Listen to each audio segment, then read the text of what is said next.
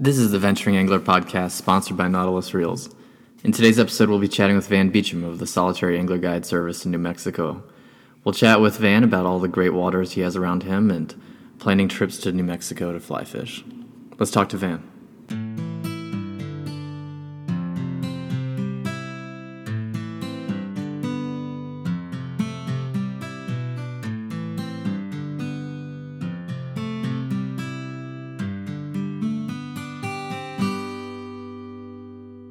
So we're here today with Van Beacham of the Solitary Angler in New Mexico. Uh, Van, great to have you. Um, tell me where you're located in some of the waters you guide. Uh, We're located in Taos, New Mexico, which is in north central New Mexico, about an hour from the Colorado border. And our region is really the Rio Grande from southern Colorado all the way down to central New Mexico. Uh, mostly the Rio Grande Gorge, which is a very deep canyon, and all the tributaries that run into that river as well. Terrific. And you have a long list of uh, waters that are included in that. What are some of the ones that people get most excited about or attract a number of people? Well, you know, I'd like to say it was the Rio Grande Gorge, but it's so difficult to get in and out of. I would say the majority of our people don't really fish there. So we fish the tributaries of the Rio Grande, and uh, they're smaller streams, more intimate, easier to get to, and uh, usually have better fishing opportunities. Um, a few of those would be the Rio Hondo, the Red River, uh, the Rio Costilla, which has uh, pure Rio Grande cutthroats. It's one of the only streams that still has those, and a lot of people come up to fish those. And then just north of there into central uh, southern Colorado, we have uh, uh, some private waters that we fish that are probably our most popular, and that's Culebra Creek, and it's a tailwater, and it has uh, rainbows and browns that average 16 to 20 inches. It grows really big fish because it's a tailwater. And it fishes year round. We have year round fly fishing. That's what makes northern New Mexico and southern Colorado so unique. And then another stream that we fish a lot is the uh, Conejos River. It's a much larger stream. It probably has half of the Rio Grande drainage flows out of the Conejos River into the Rio Grande and a couple of tributaries off of that river as well. So we have a lot of area that we fish, most of it within an hour, hour and a half of Taos. So, your year round fishery, what are some of the different seasons like in the Taos area and, and within your reach? Well, that's really an interesting question because we fish different waters at different times of the year, obviously. Uh, for instance, the Rio Grande is best in the early spring, and then summer comes, it's really not very good. It gets pretty warm. And then we fish it again in the fall, and we fish it all winter long. It's a great winter fishery, as well as the Red River, which runs into it. The Red River is the main spawning tributary for the Rio Grande, and it has spawning browns in the fall, has spawning cut throats and cut I mean cut bows and rainbows in the uh, spring and winter, and so we fish that a lot in the winter and spring. Um, and then all the high country streams we fish from oh late May when the runoff starts to go down all the way through October. And then our, our crown jewel, the Culebra Creek, is fishable year round, so we fish that virtually all year. It's got something to do all, all year long. So, as someone who loves fishing year round, I think like anybody else, um, but also wants to uh, plan my trips around maybe local events, are there any big hatches or uh, seasonal considerations when it comes to bugs and other fishing events? Matter of fact, it is like anywhere. Uh, we have different things that hatch at different times of the year. Um, spring, when the runoff is, is coming off, there's very little hatch oriented fishing except for on Culebra Creek, where we do have Baetis hatches and midge hatches. Um, but other than that, we have hatches uh, the rest of the year. So starting in early summer, we have the gamut of uh, you know the, all the PMDs, and that goes right into uh, golden stoneflies and salmon flies on various rivers. And then we, of course, get into the late season terrestrial bugs and all the typical stuff like that. Now, there's a couple of places where we have the really big salmon fly hatches, like on the Conejos River, and really the, the big giant green drakes. And that takes place July and August. Um, and then, of course, September comes along. We get back into the fall Baetis. The Rio Grande is really good with fall Baetis, as well as a lot of the other small streams in the area. And probably one of the most hatch-oriented streams we have is the uh, Cimarron River. It's the only river we fish that does not run into the Rio Grande. It's on the east side of the Sangre de Cristo Mountains, about 45 minutes from Taos. And it's just prolific with bi- uh, browns that range 8 to 14, 15 inches. Wow. Uh, you know, lots of fish per mile for a small stream. And it's really hatch oriented, and it has hatches starting in April all the way through October. Great. And then in the winter, is it mostly nymphing with midges and Yes, and then and of course in the winter we do get a little dry fly action on Culebra Creek with midges and on the Rio Grande, but I'd say 90% of it from about mid to late October all the way through about early April. The vast majority of that is nymph fishing, so you can imagine we start to get a little bit anxious for the dry fly Sure, fishing. sure. As soon as we see a rise or a fish come up, we switch over. It's like we haven't we haven't fly fished for uh, dry flies in so long. We're anxious. especially coming out of the fall or late summer terrestrial season when you're probably throwing big hoppers and all That's sorts of fun stuff. That is correct. That's right. And then when it starts to end, you're like, oh man, you, you know, you you see anything you just want to do because you know you're going to be nymphing for the next four months. Right, you know. right.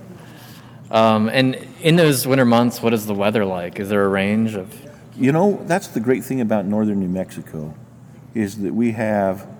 Uh, it's a real high dry desert area in, in the lower reaches. You know, we have the mountains that go up to 13, 14,000 feet. We're not even anywhere near those in the wintertime. We're down in the Rio Grande Gorge where it's beautiful and sunny and it's a south facing sun there. And uh, so we're down there fishing on the lower Red River and the Rio Grande Gorge, and it's absolutely fantastic beauty. Having said that, the vast majority of it requires a hike. So you got to be in fairly good shape, be able to get down there. Can't be faint of heart or anything like that. And then you got to be able to hike out at the end of the day. Uh, but even down there, we'll get a caddis hatch on a warm day. You know, in the middle of summer, it's not uncommon to get a heat wave like we've been having, just Sure. like we've been having here, as you guys have been experiencing. Right. We've had this big high pressure over us, and the days have been in the 50s and even low 60s, which is quite nice in that kind of sun. Because we don't have a lot of wind either, very little wind. Well, that's great. Yeah, That- So that's, that's attractive it- enough right there. It's a lot like today, you know. It's this kind of weather sometimes, and uh, but then you can be up in Taos Ski Valley skiing the next day, and a lot of people come out in the winter. They ski Taos Ski Valley, one of the finest ski areas in the United States, and then the next day they call us up and go fishing. that's terrific. That's a dream right there. Yeah, that is a dream. So I know you've been guiding a long time. Are there any trips that stand out as a memorable trip that you've had over the years?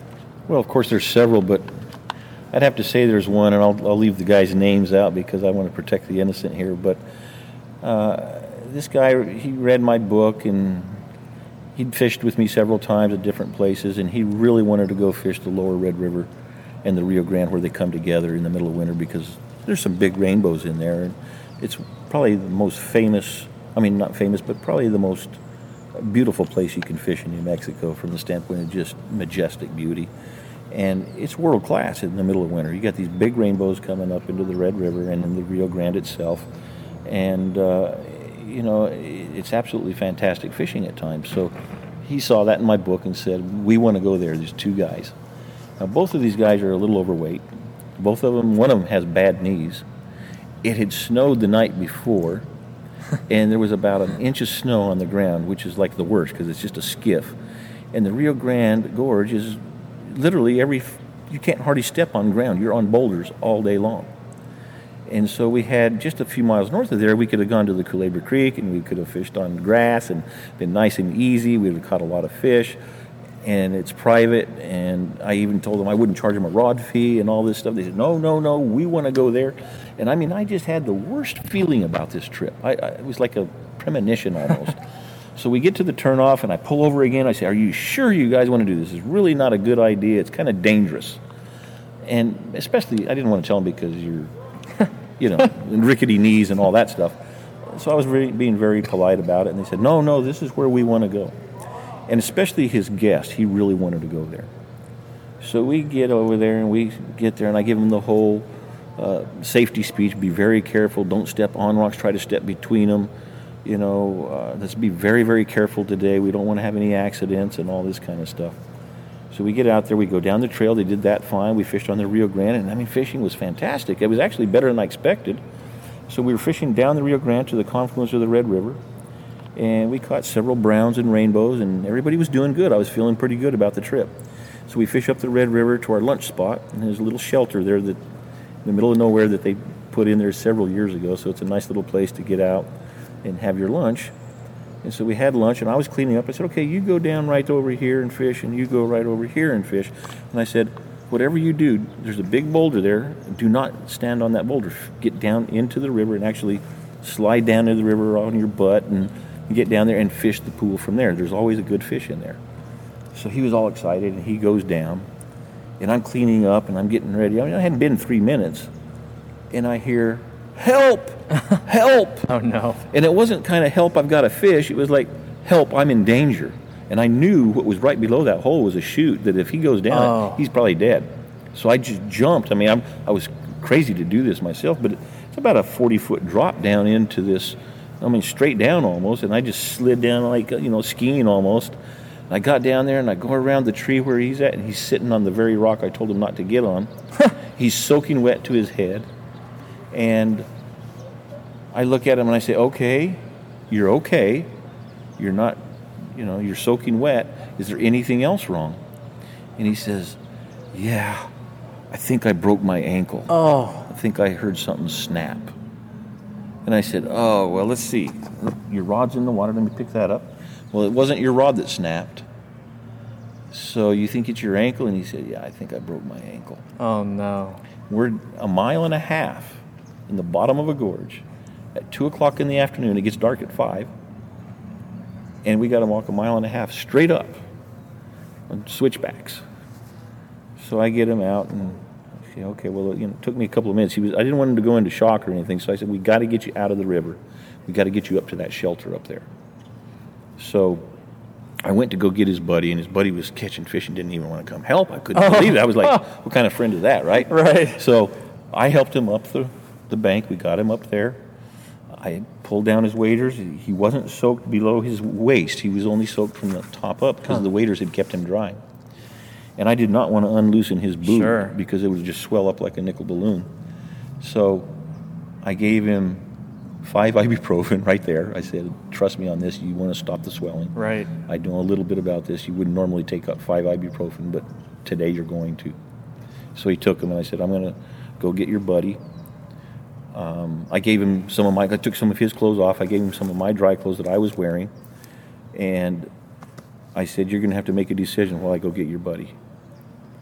And you're going to have to decide whether you're going to stay down here while we go get help, in which case you may end up spending the night down here, or they may carry you out in a gurney. Wow. Or if you think you can walk, we'll get you a couple of canes and we'll help you out of here. And this guy had the most good nature. He was laughing, literally had a smile on his face. he wasn't going, oh, oh, we're in pain. He wasn't complaining. He wasn't doing anything. And so I went and got his buddy, and his buddy was already fished, had already fished way upstream, and was just so con- concentrated on his fishing. It was like he almost didn't think it was as severe of a situation as it was. Wow. So I, I, I just signaled to him because he was quite a ways upstream, and I said, "Go up," because there was a spot where he could go up and meet us on the trail. So he did, and I came back, and the guy said, I'm, "I already knew he wasn't going to stay there." Right. I got back, and That'd so be I, scary. I found two sticks for him, and we walked out of that sucker, and he didn't complain once. And I've got a picture, even in my book, of him sitting there taking a break and pointing at his ankle with a big old smile on his face. And then he came back, we took him out again after he got well. He said, "I got to go back down." so he came back, and we went back down there, just him and I this time Right. and he didn't break anything. Everything was fine. but when he got to the hospital, they had to cut his waders off, and they were like, "Where were you?" And they, these guys, they know the Rio Grande Gorge. Sure. And he told them where they were, where we were, and he's like, "Are you kidding? You walked out of there?" So he takes a uh, X-ray of it, and it's got two spiral fractures. Oh my gosh. Now the doctor said if those had been uh, compound fractures, he could have never done it. But because they were spiral fractures, as long as he stayed up and down, he was able to get out of there. Wow. And there's it's so steep we have to actually go up a staircase. There's a staircase that you have to go up. That's incredible. And, and a couple of ladders, and he he did it all. And he never complained once. And I'll never forget that. That, and that that's bad, and that sounds like it could have been worse, depending on his personality or anything else. And it sounds like he had to have a chat with his friend afterwards too. I, I told him, I said, with friends like that, who needs enemies? But, Right. You know, I, he took it with good nature. He was good natured about the whole thing. Once the guy got up there, he helped us out. You know, Sure. we, we only Yeah, had yeah. to help him at one spot, and that was on the ladder. That was the only place we had to actually help him out. Now, uh, he told me though, after all that was said and done, he said, "Next time you tell me you think that we shouldn't do something, I'm going to listen to you next time." and I know that if I come down your way, I'm going to be listening to you too. right. Um, th- th- there's some anecdotes in that story, but do you have funny stories as well from over the years? Oh yeah, there's this one story that it's got to beat them all. We were up at Trinchera Ranch, which is a big 180,000 acre ranch in southern Colorado with a beautiful lodge and everything. And we'd take corporate groups there. And this one group, who is a, a neighbor of my partner's, he brought his all his buddies up. And I mean, these guys are real friends. It wasn't a corporate group. These guys are real friends. They grew up together. They're the type of people that give each other, you know, a lot of crap and just, you know, buggy, you know, just give each other crap all the time and they actually like to drink a little bit. Even starting in the morning, they'll start with Bloody Marys, and then they go on. And so this one guy, he's probably, again, I won't mention his name because we want to protect his innocence. Because he was just, he was probably 80 pounds overweight. Okay, big Texan. And we go out to this lake, and the lake's a little bit low, so there's mud around the lake. And he sees these fish rising. And the other guys are sitting there drinking beer for lunch, and he sees these fish rising. He can't resist it. So he's, I'm going to go out there and catch me one of those little fish. and so he goes out there and he wades out into this mud. And it wasn't like that kind of silt that goes up to your knee. It was only up to like the base of his shoe. Huh. But it was the kind of mud that once you get in it, it's just clay kind Right. of. And he could not move. He got out there and he started casting and he hooked a fish. He went to move. he, he couldn't move. The fish gets off. He turns around and we're all standing behind the car laughing at him so hard because he it goes on for 10, 15 minutes. And those guys are carrying on. I, I couldn't stop laughing. It was the funniest thing watching this guy. And so he falls down. Now, he, now he's got his feet and his hands. in he cannot move. He's stuck like a like a dog. Oh my gosh.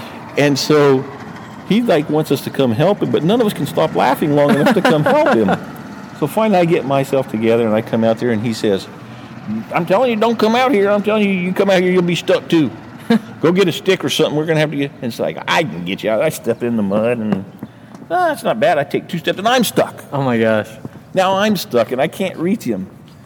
So now they're laughing. Everybody's laughing at the two of us now. and then I fall backwards, and now I've got one hand behind me stuck, two feet stuck. I can't get up.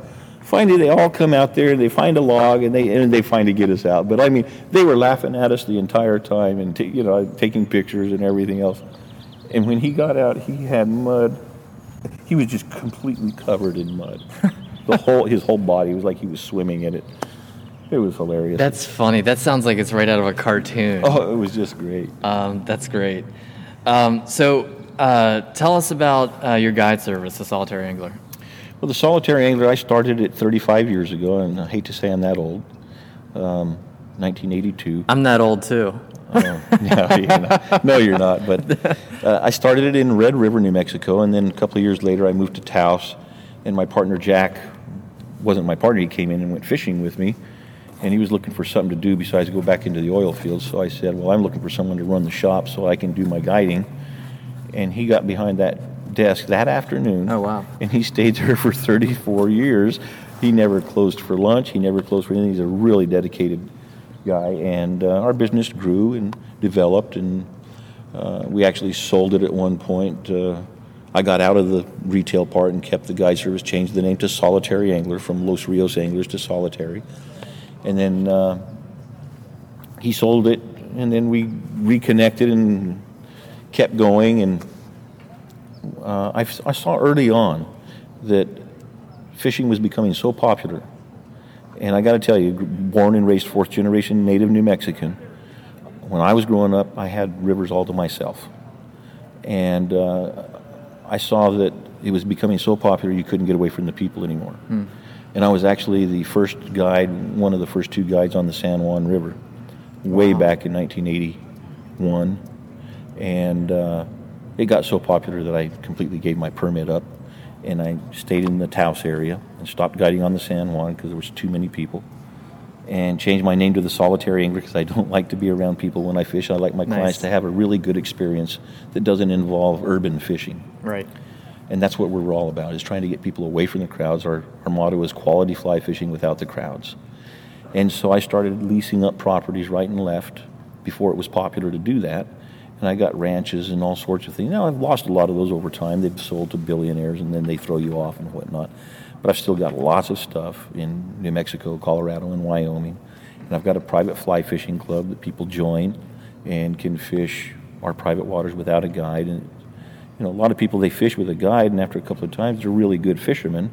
They don't need a guide, but they want to fish those waters. So mm-hmm. it just kind of grew from there. And so I've got a guide service, a fly fishing club, and we guide uh, all of northern New Mexico, southern Colorado, Wyoming. Uh, we guide on private ranches that have lavish, nice, beautiful lodges, all the way down to rustic camping and backcountry fishing and uh, pack trips into wilderness areas in Wyoming and whatnot. And the great thing for me is that I, I do all of it. So I get to travel around. I never get tired of it. You know, the thing about the San Juan was you got three miles after about three days of fishing the same three miles. You're like, okay, I've done this. So I fish a different spot virtually every day when I'm guiding. My guides all love it because they get to fish all these beautiful, wonderful spots. And because of the variety we have, you know, year round, eh, you, about the time you're tired of one thing, it's time to go to the next thing. And so uh, I'd have to say I'm probably one of the luckiest guys in the guide service uh, because I don't have to fish those same spots every day. That's fantastic. As someone uh, myself who used to be a Denver based guide, one of the big issues was access and then crowds. And so mm-hmm. um, it sounds like you've got a good situation going. Uh, last question, um, and this relates to planning a trip down there, but um, every area is special in its own way, especially with flies. Um, are there any favorite flies for your region? Well, I've got a fly that I developed years ago and probably been developed by 100,000 people over the years. It's the same fly, but we all think we developed flies. Everybody thinks they developed flies, but guess what? Someone, you know, my great grandfather probably had the same fly I have or something similar to it because what you do is you look at a bug and then you tie it, right? Well, what I found early on is through taking some stomach samples is that 80% of all nymphs are the same drab color. They're anywhere from light gray to dark black mm-hmm. or olive in between. And uh, they're anywhere from a size 8 to a size 22. So I just tied what I call rag flies. They don't have any ribbing, they're just a tail, a body, and a thorax, but I don't do a case. I just taper it so that it looks the same no matter which way you look at it. It's probably become the most popular fly in northern New Mexico for people wow. uh, nymph fishing anyway. Um, and then for dry fly fishing, of course, all the flies that everybody uses, but I have one that I developed called the ginger dun. It's much like a PMD, but it's just a slightly different color. Uh, in New Mexico, we have a fly that we call the ginger dun. It's not really a PMD, and it's really abundant there. I don't know why. I don't see them up in Wyoming very hmm. much, and uh, they work really, really well. And then another one that I developed is a soft tackle streamer. It's a very simple tie. I'm not into tying fancy things, and it just involves uh, basically some crystal flash with some wound um, marabou instead of placing it on and tying it. We actually wind it on, and so it gives it a much puffier look. And then when it gets in the water, it looks just like a minnow. And those are the three top flies that I use probably. Terrific. Well, Van, I appreciate the conversation, and to uh, check out more from Van Beacham and the Solitary Angler, check out check out Van's book, uh, The Fly Fisher's Guide to New Mexico, and also thesolitaryangler.com.